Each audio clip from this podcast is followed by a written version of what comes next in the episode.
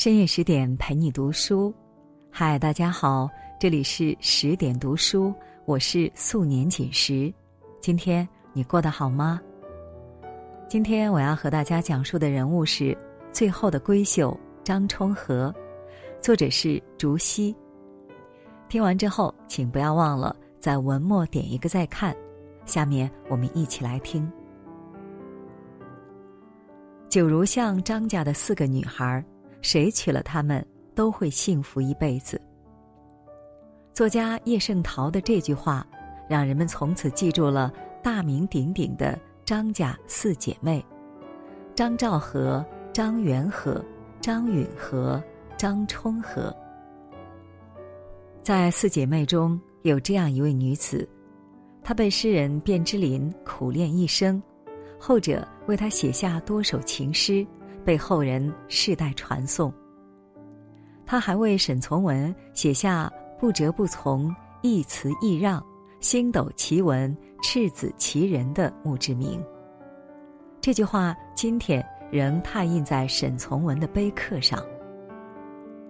著名汉学家傅汉斯曾说，它代表了中国文化中最美好精致的那部分。这位传奇女子就是张家最小的妹妹张充和。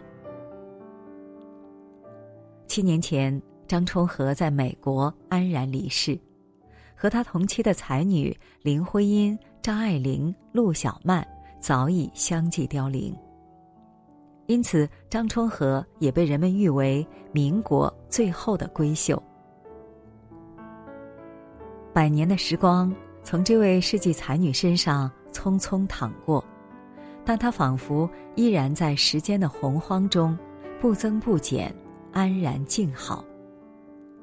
而我们也可以从张充和的身上看到一个女子生而于世最美好的姿态。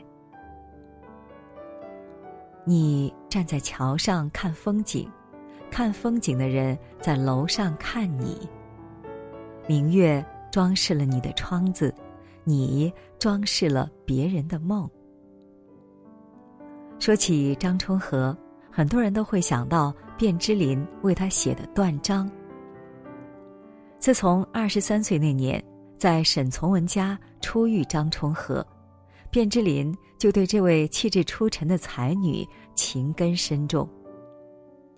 除了写情诗，卞之琳还把张充和写进了自己的年表简编里，里面详细地记录着自己每次去探望张充和的时间。世人都说卞之琳情深如许，让人感动，但张充和作为这场恋爱的女主角，却不会因为感动而丢掉原则。她曾经和姐姐直言，卞之琳人很好，就是性格不爽快、不开放，跟我完全不相合。她的好意我是心领了，但是这种事情不能勉强，我自始至终都对她没有兴趣。张充和不仅嘴上这么说，而且和卞之琳相处时也丝毫不给对方机会。卞之琳给他写情书，他几乎一封不回，即使回复也是说他缺乏深度。有一次聚会，别人当着张充和的面打趣他和卞之琳的关系，张充和觉得这样不妥。酒局结束后就对卞之琳说，这种无聊的聚会希望你以后不要再参加了。可卞之琳不以为然，依旧三番五次的让人帮忙撮合与张充和的关系。为了躲避卞之琳，张充和干脆离家出走，跑去了青城山。后来还有一位研究甲骨文的方先生追求张充和，他也经常给张充和写信，而且用的文字都是甲骨文。这让张充和很无奈，他不喜欢卖弄学识的人，信纸上的甲骨文他看不懂，也不想看懂。对待感情，张充和的态度很明确，一定要灵魂契合，否则宁缺毋滥。就这样，在很长一段时间里，张充和即使追求者众多，也依然保持单身。直到三十四岁那年，他才遇到了自己的真命天子傅汉斯。傅汉斯是一位德国汉学家，他热爱中国传统文化，曾被选作电影《花木兰》的官方翻译。而张充和也同样醉心国学，他喜欢阅读古籍，研究戏曲，还是北大的昆曲老师。两个兴趣爱好相合的人在一起，总有聊不完的话题，连邻居的孩子们都能看出他们眉眼间的柔情蜜意。每次傅汉斯登门造访，邻里的孩子们总会起哄，四姨找你的。一年后，两个相爱的人在解放战争的炮火中举行了婚礼。婚后，两人来到了千里之外的美国。刚开始生活窘迫，他们就双双去教书，在事业上共同进步。没有孩子，他们就抱养了一双儿女，并且视若己出，悉心呵护。张充和曾说，汉斯的朋友多，人缘好，从来就没有什么复杂的心思。你欺负他，他也不知道，我就常常欺负他。他对中国历史比我还熟，做出的事情一件件地摆在那里，让我不得不服气。言语中是对丈夫掩饰不住的爱意。梁实秋先生曾说，以爱情为基础的婚姻，乃是人间无可比拟的幸福。在感情里，张充和从不会因为别人的热烈追求而冲昏头脑，也不会因为年岁渐长而自乱阵脚。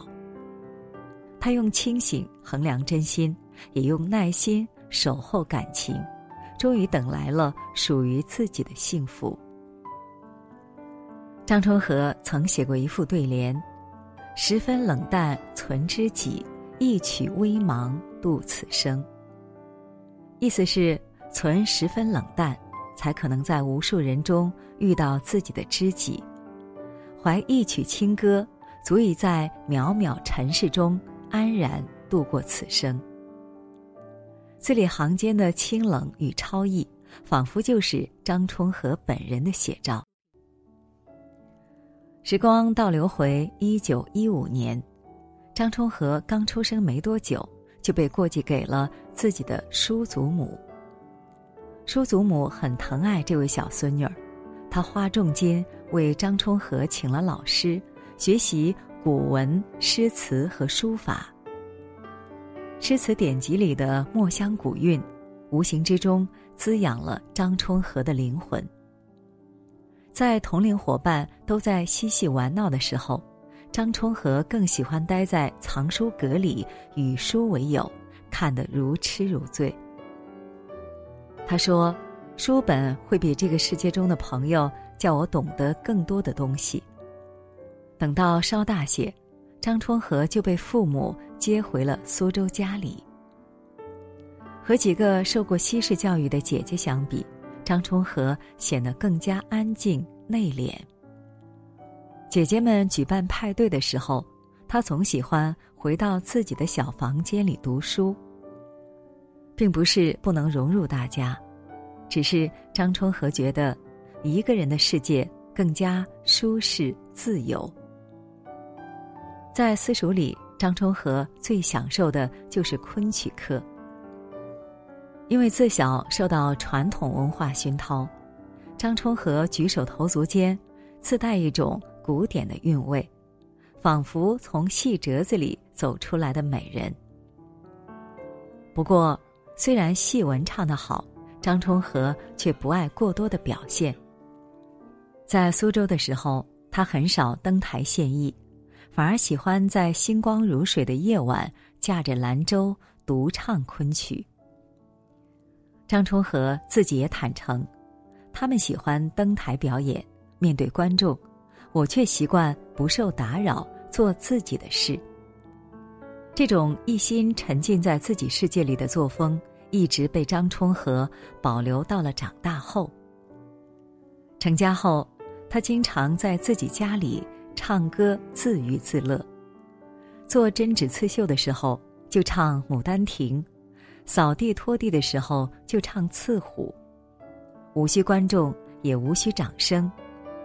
真正有趣的人，自己也能把生活过得妙趣横生。作家刘同说，曾经我以为孤独是世界上只剩自己一个人，现在我认为孤独是自己居然就能成一个世界。张充和的孤独看似不合群，实际上是他主动选择的结果。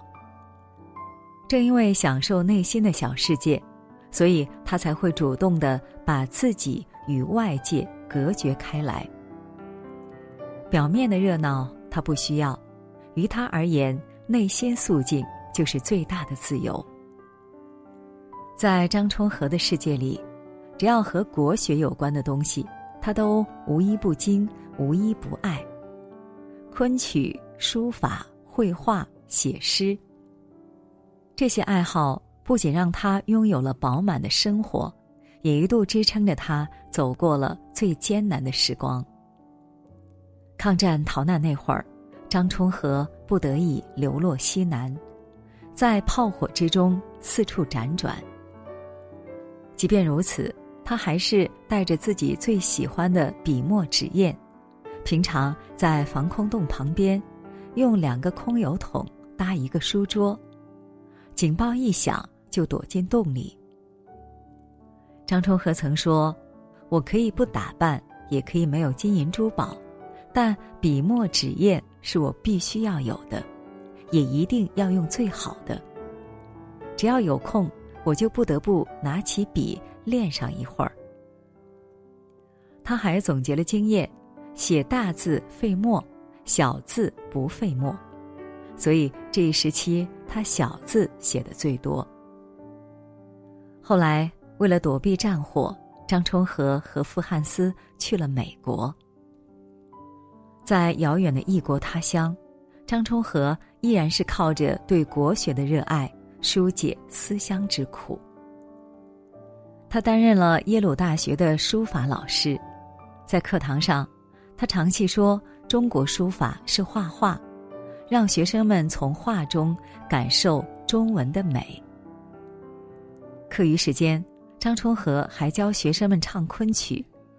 每当他在台上水袖漫舞的时候，傅汉斯就在一边帮忙打鼓板。战火虽然阻挡了夫妻俩回国的脚步，但却让他们对国学的热爱在大洋彼岸扎根。一九七九年。张充和终于回到了阔别三十年的故土，历经岁月洗练，他从内而外都散发出了动人的诗意。他信手画的水墨被别人当作珍品在画展上展出，他随手写的诗作也被人们抄录下来做成了诗集。人们把他誉为充和大家，当世小楷第一人。但张充和对此只是淡淡一笑，我一辈子就是玩儿。晚年的张充和还曾写过一首诗，游倦人归天一方，坐知松鼠点头忙，松球满地任君取，但借清音一霎凉。字里行间是岁月也无法带走的随性天真。我们常说，人最幸运的事是一辈子都能做自己喜欢的事，它能让你在贫瘠的日子中发掘生活的意趣和美，并为自己所用。一如张充和，无论生活的境况如何，他总能奔赴在自己的热爱里，活得熠熠生辉，闪闪发光。张大千曾为张充和画过一幅水墨画，画上的张充和水袖翩跹，步履从容，留给世人一个美丽的背影。而张充和本人亦以一种清雅出尘的姿态留在世人的心中。